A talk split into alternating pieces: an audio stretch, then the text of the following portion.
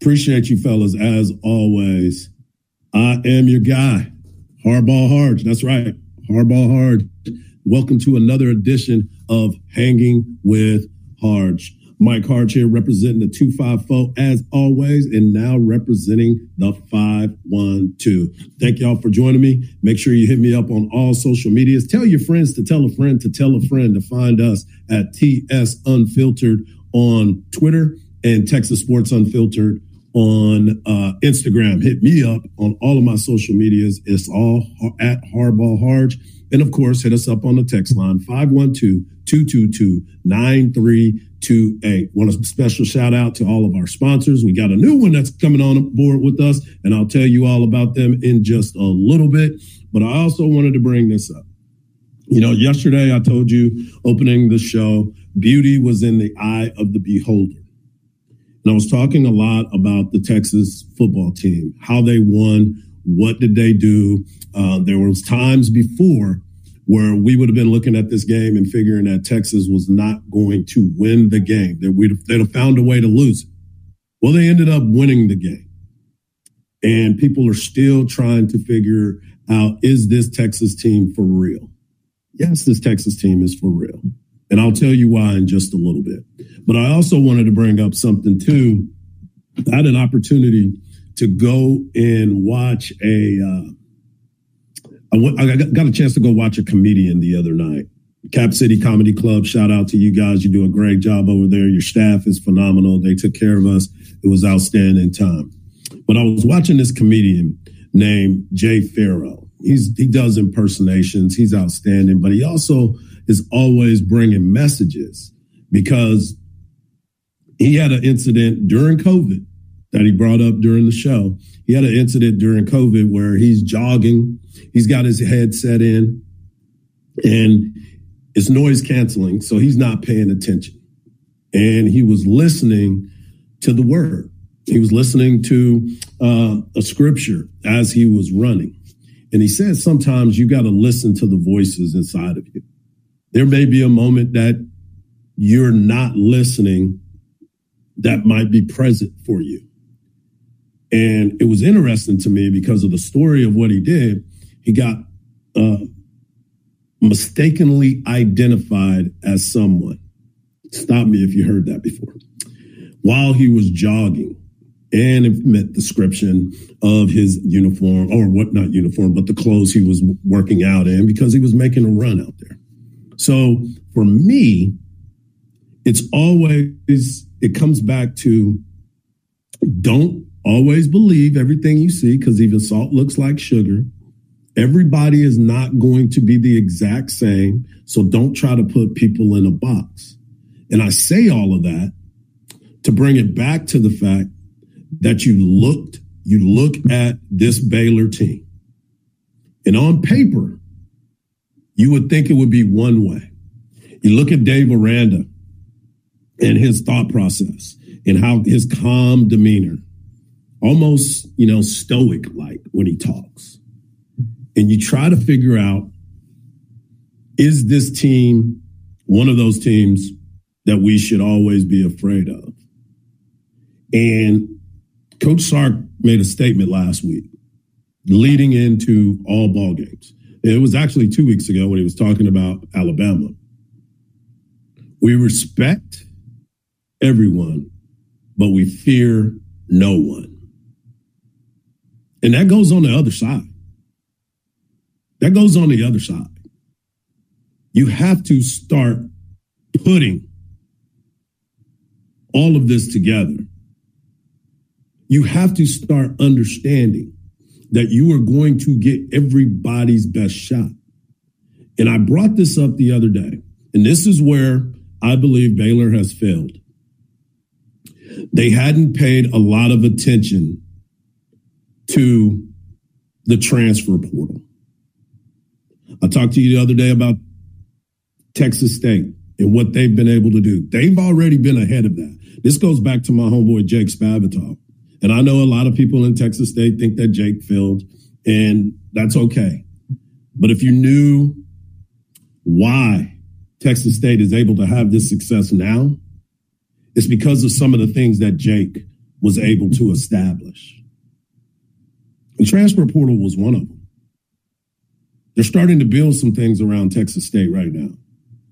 They're doing renovations. They're trying to become one of those teams that can compete year in and year out. But he laid the groundwork for that. Coach uh, Aranda, although very stoic, and, and I see somebody said, SD said, he's stoic because there's nothing going on. There is something going on. This guy's, he, he, he's a good football coach. He's a good, brilliant football mind. But if you walk into the ring with Mike Tyson and you're Gerry Cooney, that's not going to be a good look. But right now, he's playing with a lot of Gerry Cooneys. But you have to respect them because this game is the most focused game that they're going to have. This is the the biggest game on their schedule because it is the University of Texas. It's the University of Texas's farewell tour. But most importantly, this is an opportunity for Coach Aranda to get these fans to believe in him again. Because right now, they're not believing in what they're seeing. You lost to Texas State, even though they recruited and brought in a bunch of transfers. That was a great move by them. But you also brought in another quarterback that, let's be honest, you let Gary go Buchanan go, oh, excuse me, Bo Bohanon go because you thought that Blake Shapen was going to be your guy. And then Blake Shapen ends up not being the guy and ends up getting hurt.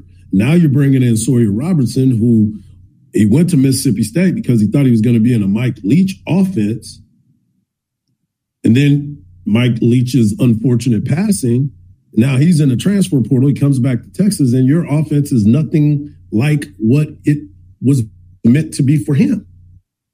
So there's a lot of change that needs to take place within Baylor's program. But most importantly, Texas has to control the controllables, and that is whatever's going on on their side of the ball, on Texas's game plan. How what is Texas going to do to clean up the offense. So it is one of those things to me, as I said, you got to respect everybody and you got to look at it as if this is going to be the biggest game of your season as a Texas Longhorn fan. I still believe that. I still need to figure out what's happening. But yesterday during the uh, press conference with Coach Sark, one of the questions that was asked of him was how do you explain the slow starts? Texas has historically, under Coach Sark, been a better first half team than a second half team. And throughout the years, we've been very critical of the adjustments that are being made after halftime, after the script has been played. Can you adjust as other teams adjust to you on the sideline, in the locker room? And we have been fortunate enough to see that this team has become a better second half team. As a matter of fact, in the three games that Texas has played this year, they've scored 21 points or more. Well, it's basically 21, but 21 points or more in the second half. In the third quarter against Rice, they scored 21 points to pull away in the game. In the fourth quarter against Alabama, and then this past weekend against Wyoming, they scored 21 points. Now we've seen some things. Now defense has played a big part of it, punt return and special teams with X-Men setting it up. But regardless, they have made plays. But the biggest question has been, what can you please explain what's happening and what is causing these slow starts? And Coach Sark, you know, he didn't seem like he was in a playful mood yesterday.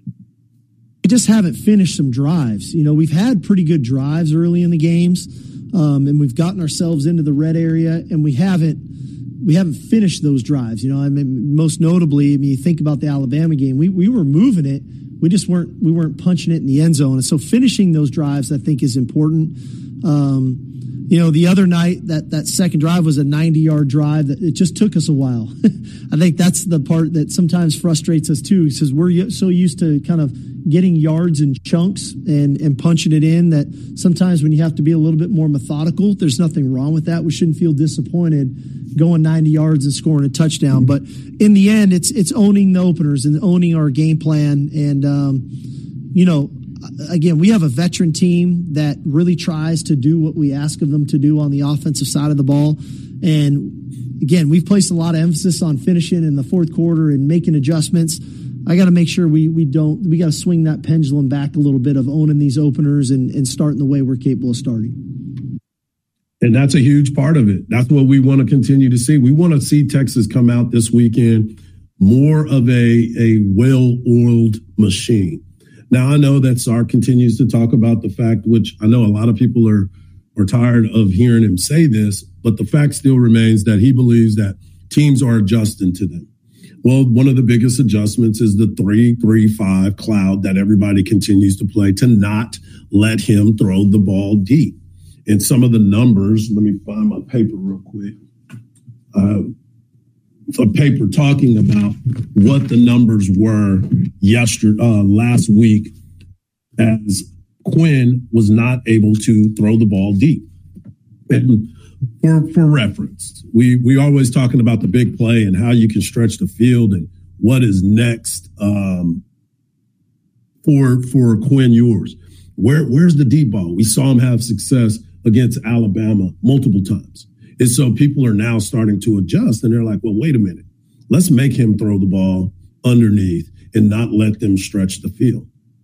So the biggest defense that continued to to give them trouble, which I was glad to see the adjustment from Sark. Let's let's be honest. That that showed me some growth in his play calling. And again, I'm not disrespecting the man. The man has schemed up great pl- game plans.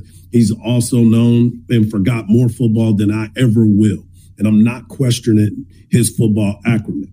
But the biggest part for me has always been the affinity to try to throw deep and the, the, the, the, the want to the entire time. Let's stretch the field. Let's stretch the field. Let's stretch the field. I understand that. I want you to be able to do so. Your guys are more talented than any other team that they're going to play against especially on the outside. We've talked about that wide receiver room. But for the most part, if they're not going to give that deep ball to you, the continued drives, look for the underneath routes, get JT Sanders involved if you have to throw the ball because those guys can make people miss and they can get the field. Yards after catch are very important. I get that. But for me, a lot of times you you your biggest problem has always been that cloud defense. It's always been there. So, as a play caller, what can you do to counteract that? They're not going to give you the deep ball. So, what did you do? You started running the football. Bravo. Pound the ball. I love it. I was glad to see it. It made me feel good about I can refrain from that affinity for me to throw the ball so deep. I'd want to bust it open. Well, sometimes let your playmakers get the ball in space and they can do it for you. You don't have to stretch the field. But I want to get back to these numbers. So against Wyoming, our man Quinn Ewers, who ended up going 11 of 31, uh, excuse me, 11 of 21 for 131 yards and two touchdowns. But he was one of seven of passes of 10 yards down the field, 10 of 19 yards down the field. That is not a good number. 10 of 19 yards down the field, he was one of seven. Yards, his completions uh, from zero to nine yards, he was seven of eight. So he was dinking and dunking, and I know that frustrates Sark because he's like, I got to go deep, I got to have it. But he was not. He was 0 of 1, and this is where the maturity was. He was 0 of 1 of yards 25 or 20 yards or more down the field. So of those 11 completions, The farthest down the field was 11, I mean, was 19 yards. And I think that came when Jay Witt caught the crossing route and he ran it that far for 13 yards or 16 yards, excuse me. So he was one of four up the middle for 16 yards. Behind the line of scrimmage, he was three of five for 26 yards. Those are, are, are things that are, aren't exciting to you. They're not exciting to me. But if the defense is going to give you that and you can still win a game by 21 points or more, even though it was late, even though you had a pick six, you have to make those adjustments. And I don't care what it looks like is at the end of the game, Texas wins. Now, are you getting style points anymore? I don't know. You're going to have challenges. I get it. But the fact that I've seen some adjustments throughout this has been the most impressive thing to me. You have to be able to know your limitations. And that last week, Wyoming was like, I'm not going to get beat with the deep ball. I'm going to make you keep it underneath. I want to see the, uh, the clock run and we're going to make this a ball game and you're going to have to continue to play the entire time. That's impressive to me. So everybody was asking about Quinn Ewers and and that has been one of the biggest stories because when we look at Quinn and what he was able to do against Alabama, obviously we were all trying to get that. We wanted that. It was like, ooh, that's the game that we thought we were going to have last year and this year. We're going to see what happens if he can play upright. And Alabama refused to adjust kind of like these other teams, kind of like what Wyoming did.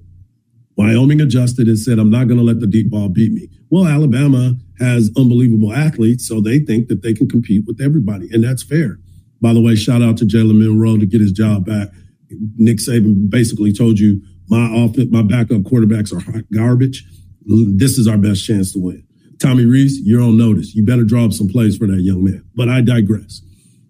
You sit and you look at what Quinn was able to do against them. Now you you saw a little struggle. He kind of regressed a little bit, and I don't think he really regressed that much. It's just that you didn't get to see that wow factor of his arm. There were some drops along the way, but everybody wants to know what Sark's thought, the quarterback whisper on Quinn's game versus Wyoming, and there needs to be some adjustments made. But Sark still believes in him just every aspect of the passing game needs to improve. You know, it just we felt like we just weren't we weren't as sharp. You know, we had a protection breakdown in there. Um, Didn't have the best play calls predicated on what the coverages were. I think Quinn could have could have probably made a couple throws that he normally would make. So everybody kind of took their turn.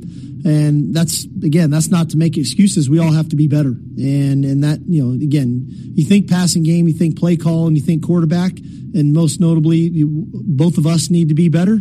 Um, but I think everybody else needs to be better as well. And so we all got to take responsibility uh, of that. Uh, and we're going to need our passing game as we know. And so, again, I'm not going to let one game kind of knock me off my rocker on this one. Um, we were really good throwing the ball for two weeks, especially in week two.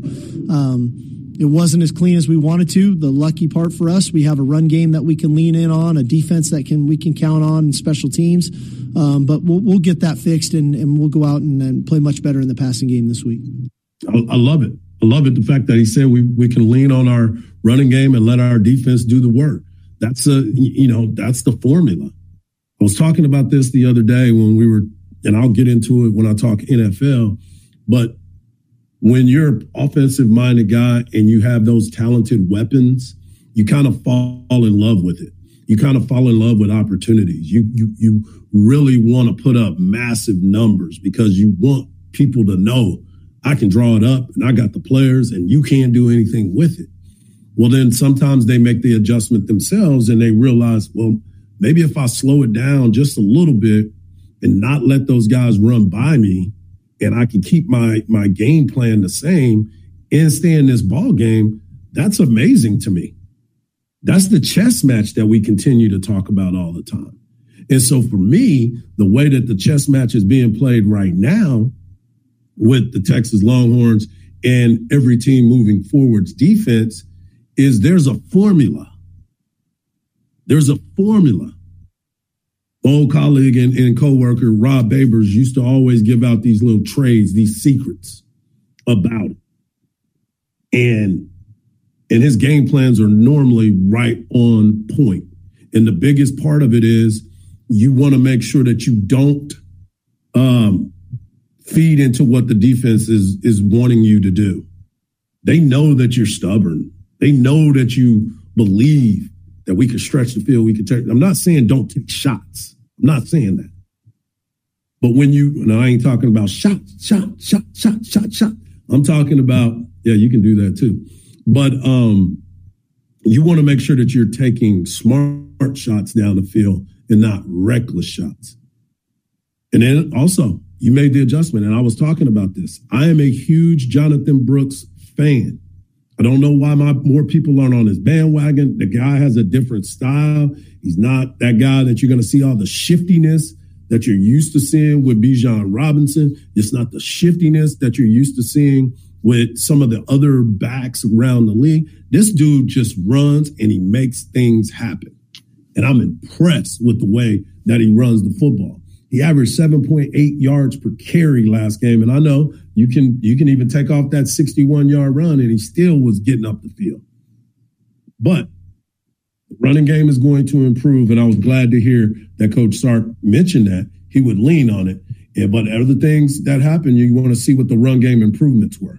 Yeah, I, I, hopefully we can continue to build off the run game um, of kind of where we where we got to last week. Um, you know, the, one of the one of the challenges from a coaching perspective is you know we try to anticipate the looks that we're going to get, and then we try to put our players in position to practice those things, and then so that they can operate at a high level. But ultimately, we're always going to get some things in game that are that are different, right? That are new, and that's when our players really have to trust their training. That's when they have to fall back on their their fundamentals, right? The training that we've put them through through training camp, and where the rules apply to each run, and and block it to their capability. And then on the sideline, we can get those things fixed. And so, I think we can mature in in, in that in that frame of like, hey, we're going to practice our runs this week versus the variety of things we think we're going to get. If something outlandish comes out, if we just trust our training, we stick to our fundamentals and techniques, we should cover them up. It might not be the ideal run versus that specific look or that front. Then that's where we have to adapt and we have to adjust as a coaching staff and, and maybe get them to something different. And that's where the coaching staff comes in. And everybody wants to talk about shiny and new. One of the things you can always find that is shiny and new is the new Covert Cave. That's right. It's nestled on 42 acres in the beautiful hill country. Covert Caves has three state of the art dealerships carrying seven brands, Buick, GMC, Cadillac, Chrysler, Dodge, Jeep, and Ram. In addition to those seven brands, they also have Covert Ford in Hutto and also Ford Lincoln in Austin. Covert Bee Caves has something for everyone, including 86 service bays, so your wait time will be minimal. Please visit covertbeecave.com for the latest specials and inventory, or just go out there and see them. They will definitely help you out. That is covertbeecave.com. Um, I wanted to talk a little bit more about this Texas football game, but I'll get into that tomorrow as they prepare for Baylor. I just wanted to say that I thought this defense has done an unbelievable job getting themselves ready and bringing the noise throughout. Um, we we sometimes get spoiled because we've had a lot of things that have gone our way, and then some things that haven't gone our way there's a lot of opportunity that is out there. But I think that this Texas football team still has everything that they need right in front of them. And yes, it is our job to nitpick at every, not every little thing, but there's a lot of things that are left to be desired, I guess you would say. But as a whole, I think that this team has shown some resilience. I think that this team has shown some resolve and they've shown that they are not, um, their goals are still in front of them, so they're not fading away from what they got in front of them. You got great leadership. You got some guys that have have taken it upon themselves to will everybody to to want to come out there and play well. So I'm not being too critical of the things that I've seen, but I do understand where some of the worry is, especially when you got an offense that is returning all offensive linemen. Unfortunately, Cole Hutson will be back, uh, won't be back. He's going to be out for a while.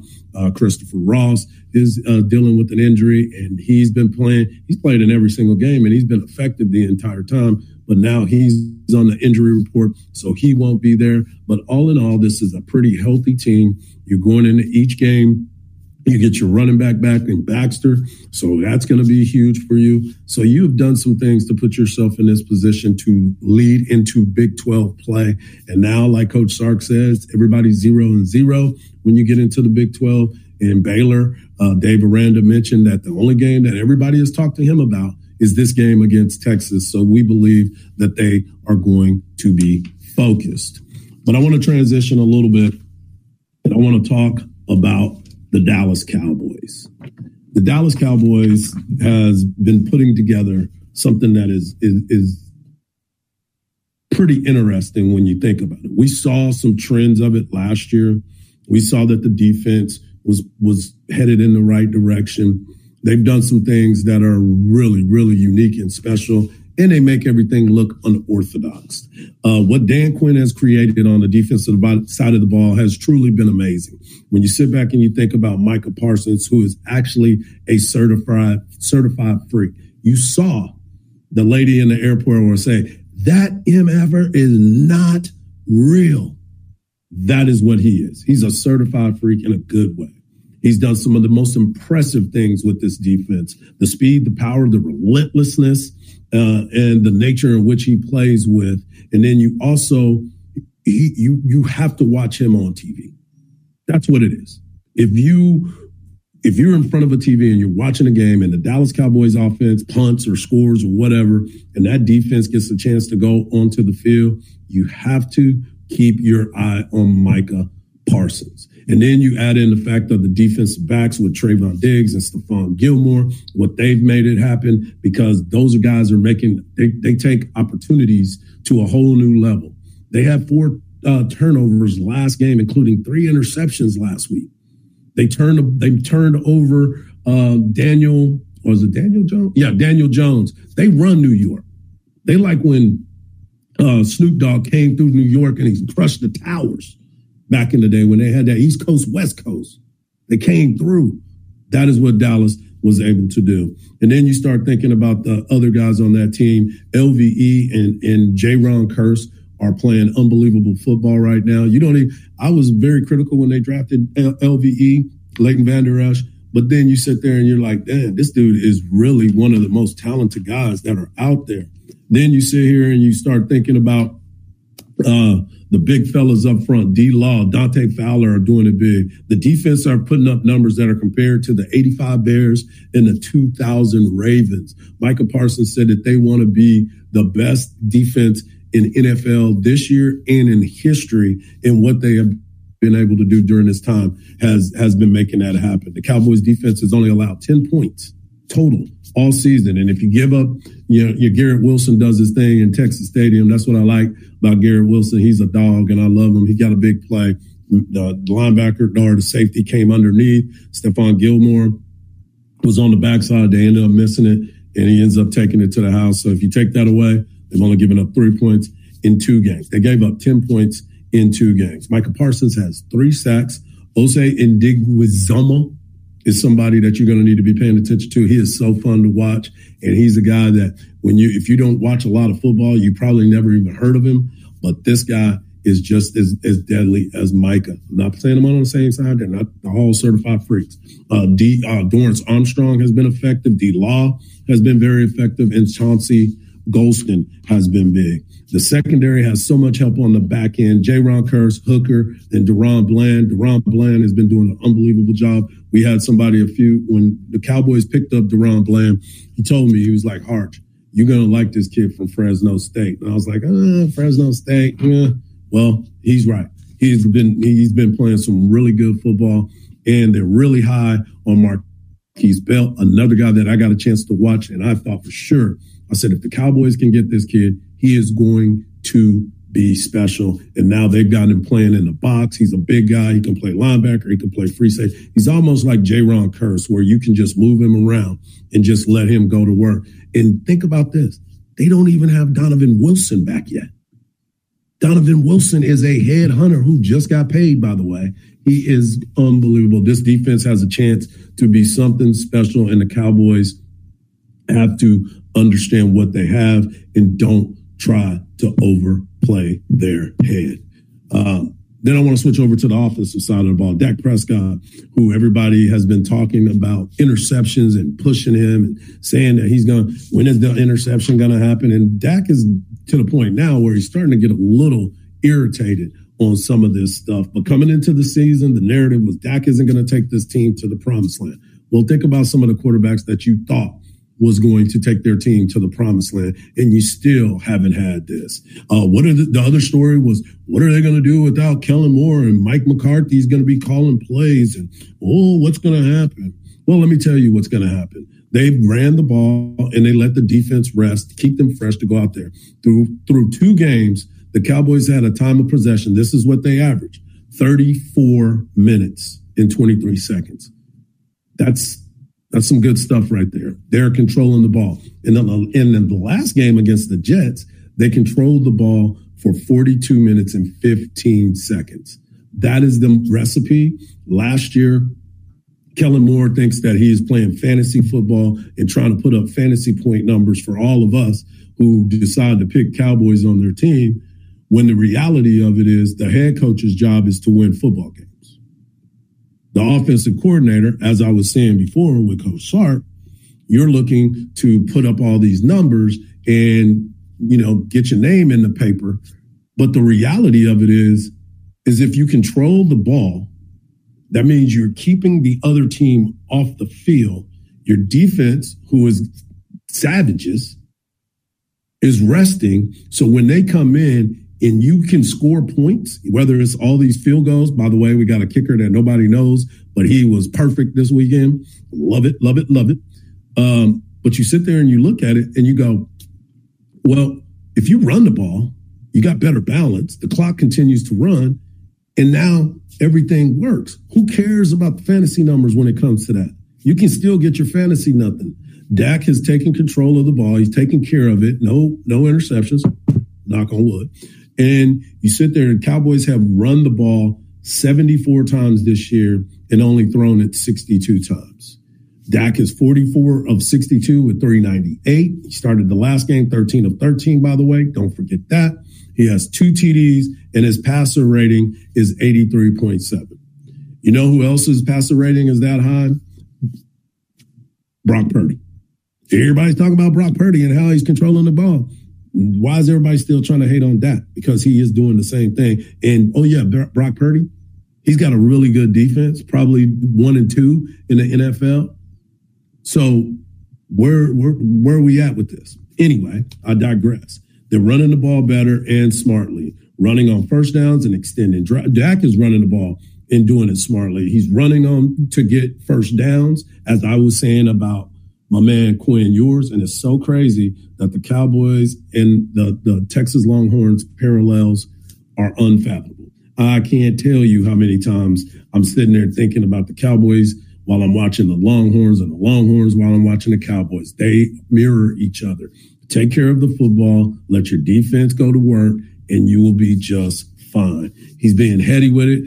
He did make one bad throw last week against uh, Sauce Gardner. That Sauce Gardner almost picked and took to the house. Glad he didn't, because then the world would have never stopped talking about Dak throwing interception. The running game and the, the, the balance are very, very important. You had a great game by CeeDee Lamb. He had 11 receptions and uh, uh, 11 receptions for 143 yards. Tony Pollard had uh, 36 yards receiving. Being diligent with the football, CeeDee's your guy, so everything is making it happen. Then you also look at the fact the Cowboys offense has a lot of options. And Jake Ferguson and even the new rookie, uh, Luke uh, Schoonmaker, is a is a player too. I'd put some respect on his name. He's done well. So for me, the Dallas Cowboys have continued to do the things that we've asked of them in the levels in which they have played. right now. Game two games in, I understand it. They're going to get challenged. They're playing Arizona this week. Arizona will be without Budda Baker, so that's a big part of their defense. And I know that these guys are, are, are professionals and they want to win. Joshua Dobbs, he played well last week, but what do they have? I think the only thing you're going to need to do is stop the running game, and that is with James Conner. So if you can do that and make them one dimensional, and you're not going to give them too much. And don't forget, guys, they are trying to tank. Um, someone that is never tanking is the great folks over at Audio Visual Consultation. That's right. My man Tom McKay and his crew will do everything for you. Whether you're trying to get a, a home theater, a new setup in the living room, or you're even trying to get something hooked up on your outside, Tom McKay and his crew can get it done for you. Do yourself a favor, go to avconsultations.com or give them a call, 512-255-8678, and they will come and set it up. Don't spend all the money on the big box stores. It can you walk in there, they're always looking at you. Don't do that. Tom gets the stuff for you and he will come and tell you how to set it all up, what will look good in there. He did my living room and got the two TVs set up for me. So make sure you give him a call, 512-255-8678 or visit avconsultations.com. I also want to give a shout out to my folks over at Pest Wranglers. Go to pestwranglers.com for all your pest control needs. Pest Wranglers is locally owned and it's a small family business that's been around since 2006. Pest Wranglers service most of the Central Texas area. So if you're in need of getting rid of mosquitoes, termites, rodents, or got a property and you need inspections on your residential or commercial properties, please go to pestwranglers.com or give them a call 512 670 7808.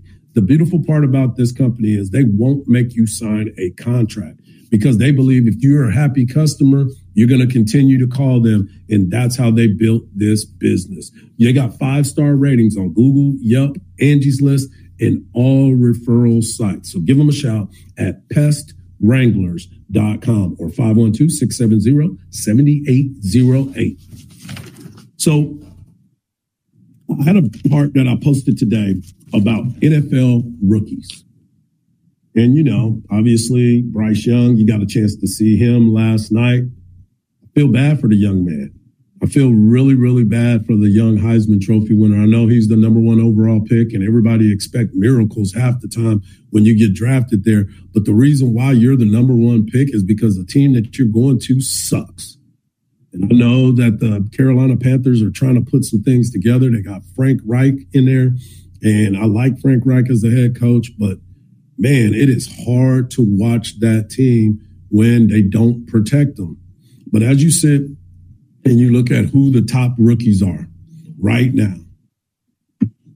CJ Stroud is looking good. I think that the Texans got that one right. I know a lot of people were wondering if he was the right choice, but I think what CJ Stroud has been able to do, I know that they're 0 2, but CJ Stroud has looked the part. He's done some good things. He's recognizing, he's making the right play. Got Tank Dell at wide receiver, who's now getting his opportunity, former Houston Cougars uh, player. He's making plays for them. Um, that's one of the rookies that I've been really paying attention to. I know that they're 0 2, but he is not the reason why they are 0 2. Uh, another rookie that has looked really good is the rookie in Baltimore, Zay Flowers. He's had an amazing start to his career. Him and Lamar Jackson, they finally are starting to put players in place. And now that Odell Beckham Jr. is dealing with an ankle injury, this may be another opportunity for uh, Tank Dell to take a, I mean, excuse me, for Zay Flowers to take another big step, another player that has been exciting for to watch. And I know a lot of people don't watch the defensive side of the ball, but on the defensive side of the ball, you need to pay attention to uh, Christian Gonzalez of the Patriots. He's a guy out of Oregon. Guy makes play after play after play, and they're using him in the right way. They're scheming him up, coming off blitzes, uh, shadowing some wide receivers. The guy has played a really, really good defense. I mean, you know, defensive back. Uh, but Bijan Robinson is somebody that we all know here.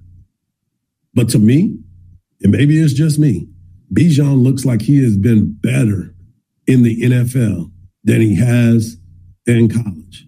He looks bigger, he looks stronger, he looks quicker, and he definitely has always been fast, but he looks like he is faster. The moves that he is making and has the ability to make in a small space has been very, very impressive to me. And we've seen it. We knew he was a super freak, but you sit and watch him and you just can't take your eyes. He's mesmerizing because of the things that, that he's able to do. And here he is last week. I think he's number two in the NFL in rushing yards. But last week, he's pretty much put the team on his back.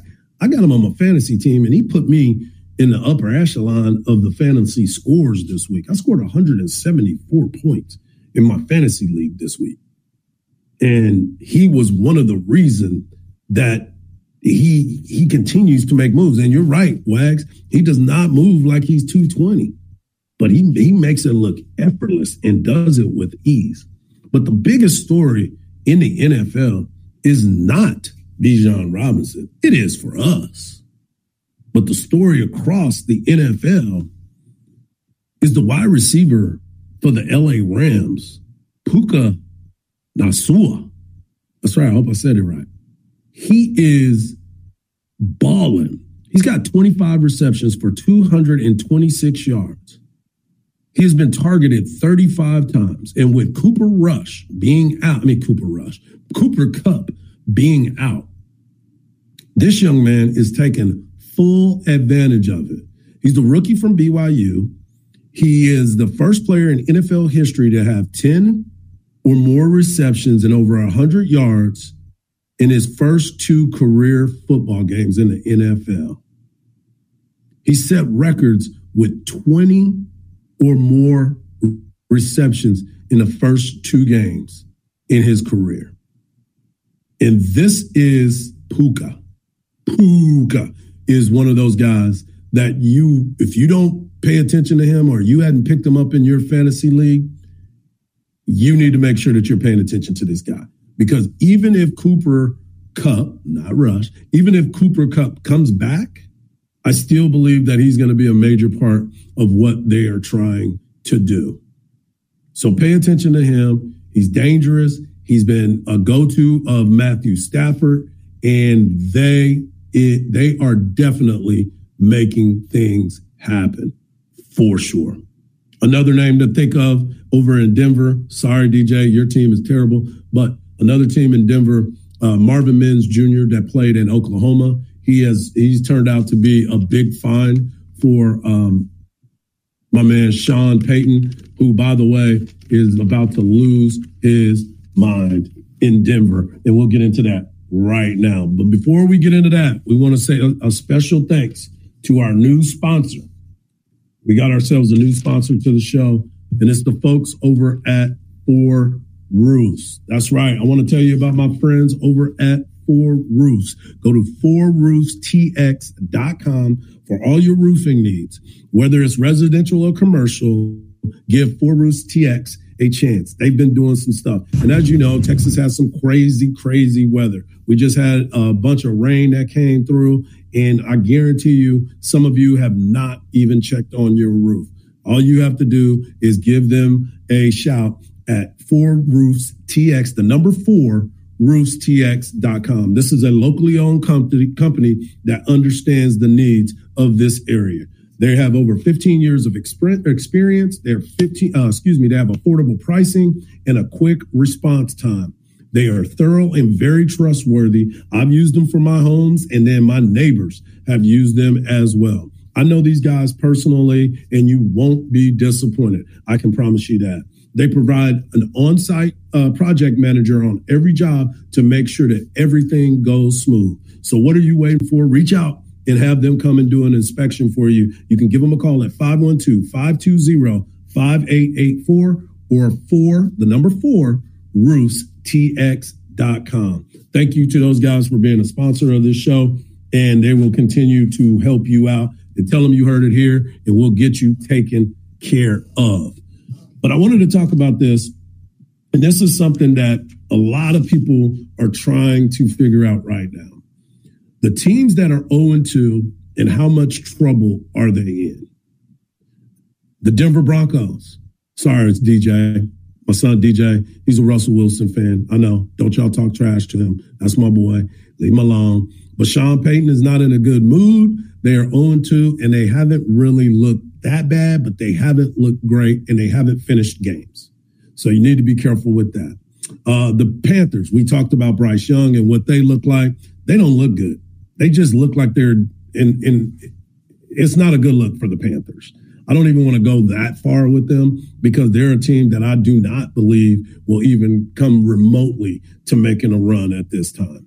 The Texans, they're another team. They have their moments, but we expected them to struggle. So it's not truly, truly a surprise. The Minnesota Vikings, the Minnesota Vikings, that is the team that is kind of surprised that they are 0 2. They made the playoffs last year.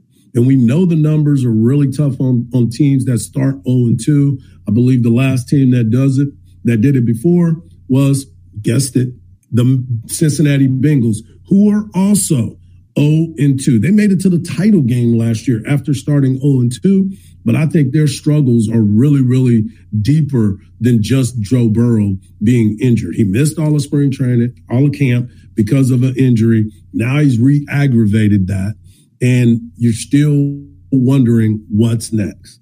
The Patriots. The Patriots are 0 2. Thanks, Wag. The Patriots are 0 2. Mac Jones, he seems to be doing a little bit better. They brought in uh, Bill O'Brien to help him out. But is he really doing that? Is he really that good?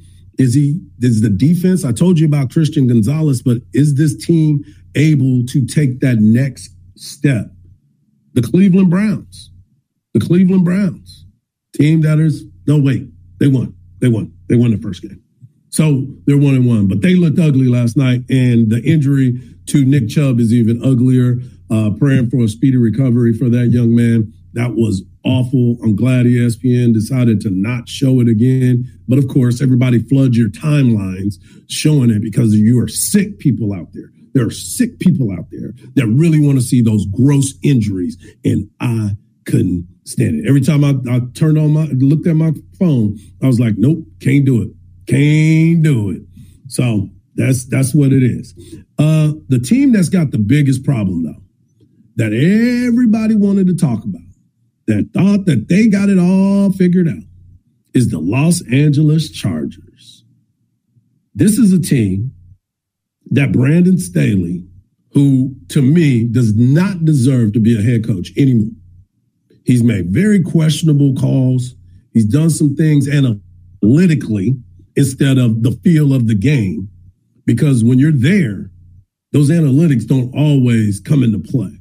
You have to know what your team is doing. The numbers may say something, but if your team is performing at a certain level, that's when you know that there's a problem because you go analytically instead of what you see from your team. So they lost a 27 point lead last year in the playoffs to the Jaguars. They were up 27 points in the playoff game to the Jaguars. Ended up losing that game. That's the first red flag. And by the way, isn't he supposed to be a defensive minded coach? I don't know. Then you had to lead against Miami. And of course, they have those, the track team over there in Miami so they score quick and they score often. So then you end up losing that game.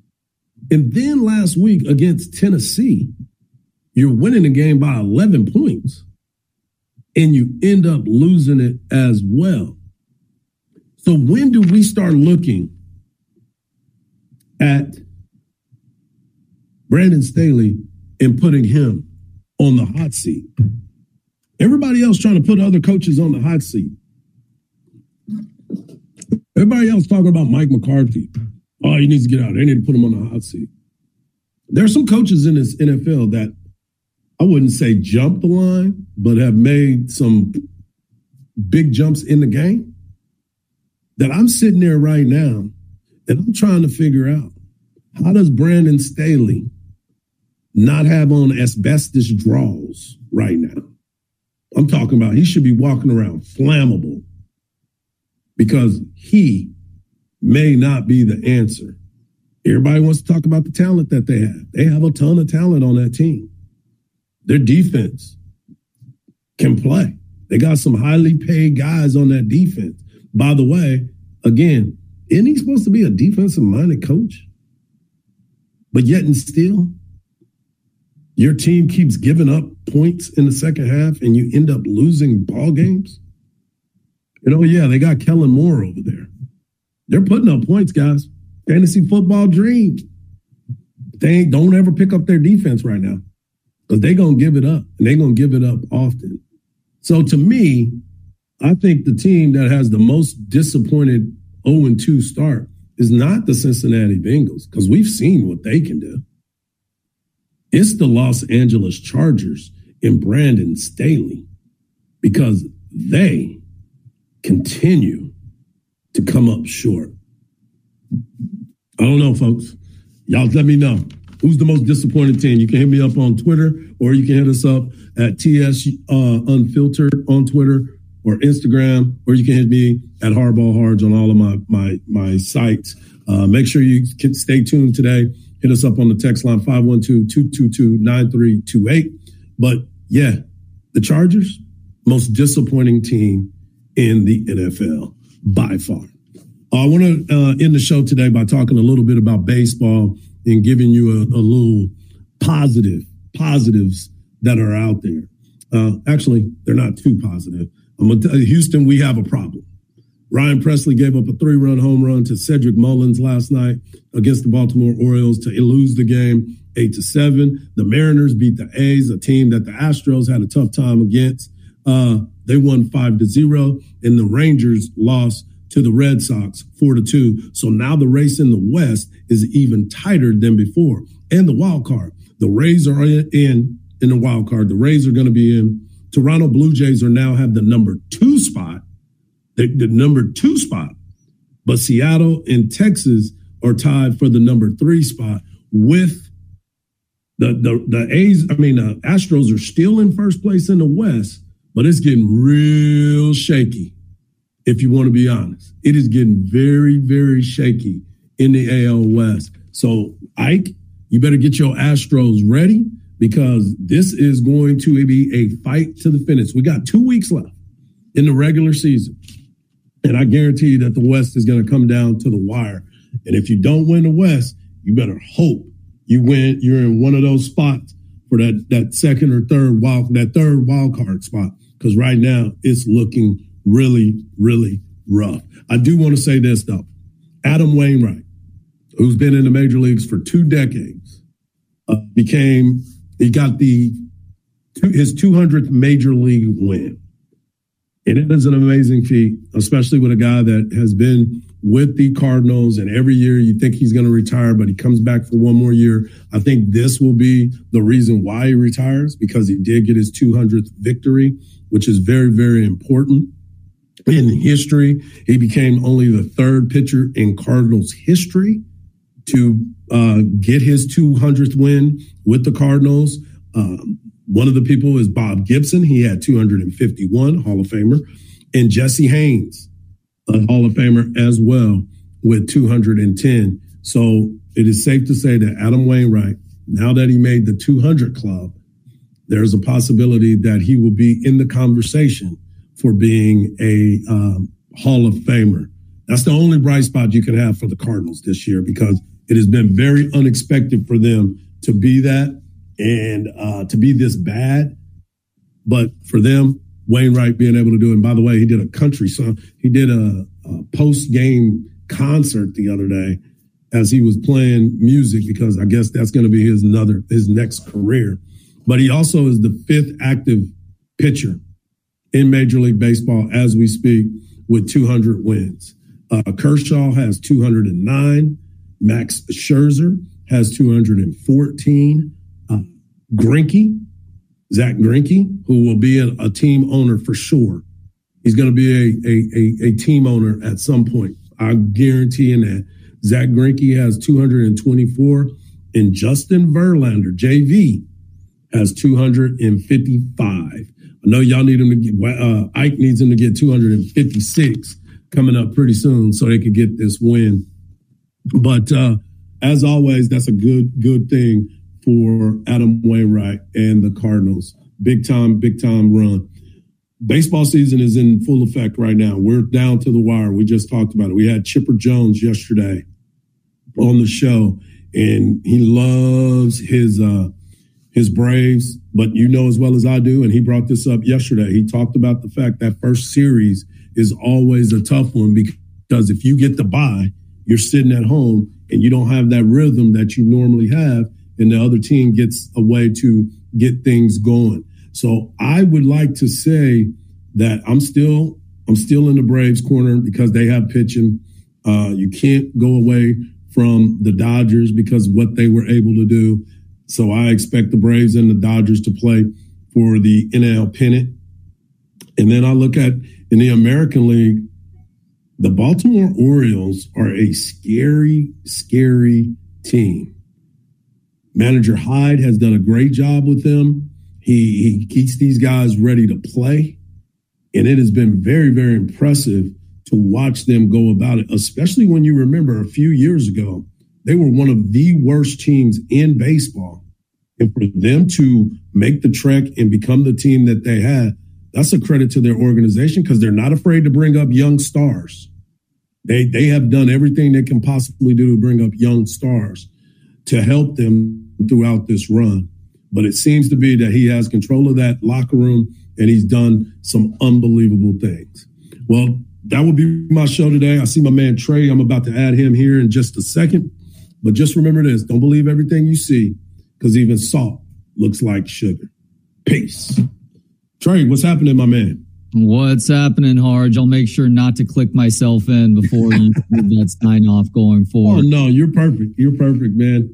So, have you had a chance to do a little bit of the watching of Major League Baseball down this home stretch?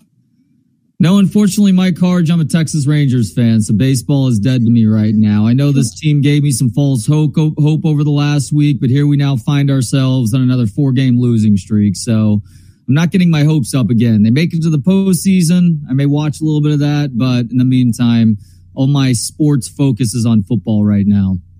And it's funny that you bring that up because I brought this story up a while back. I got a chance to go to spring training this past year. I saw Jacob deGrom. I got a chance to see Nathan Eovaldi. They're both pitching simultaneously on two different fields.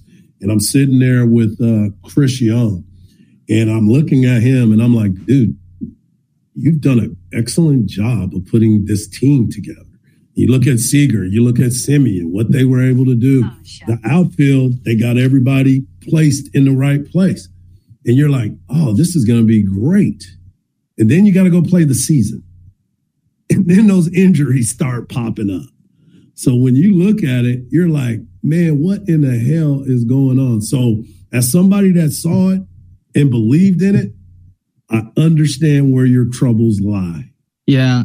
I, I've seen some people who are negative on Chris Young, and I disagree with those assessments. I think he's done a great job of building this roster so far, too. And going out and getting Bruce Bochy was a huge move, move, obviously. Weird side note on Chris Young. My brothers went to high school with him. One of my brothers played basketball with him. And of course, yeah, he's like 16. Princeton as well as baseball. And the other brother, my younger brother, played baseball with him on the Highland Park baseball team. So uh, I uh, had a chance to know him in high school. And even going back then, he was a gentle giant. He was a guy yeah. who was dominant in sports, but couldn't find a nicer person on the planet. So I'm glad to see him having this level of success as a general manager after, of course, a long Major League Baseball career, too. Yeah, he's one of the good guys in the game. And you're right, he's going to get some flack for sure. But as anything else, you got to roll with the punches. Hey, what Trey didn't tell you, hardball von Beethoven, is that he's got a $7,000 Vegas bet slip on the Rangers to win the World Series this year. Before yeah. the season started, I was out in Vegas and I asked a couple of my buddies, I'm like, hey, can I place any bets for y'all? And Trey's like, put a hundred bucks on the Rangers to win the World Series. And I'm like, dude, are you on crack again? What are you doing? and he's like, nope, we're doing it. So, you know, the Rangers better than anyone expected going into the year. Trey's got yeah. a lot. He might not be watching, but he's got a lot riding on this ball club this season. Well, that makes it even more for me to pull for you, Trey, because I want some of that cash for you, bro. I will. Uh, you guys. I will make it rain a thousand dollars on you if I win the seven thousand hard. Let's go Rangers. Let's go Rangers. Uh, Y'all have a great show, buddy.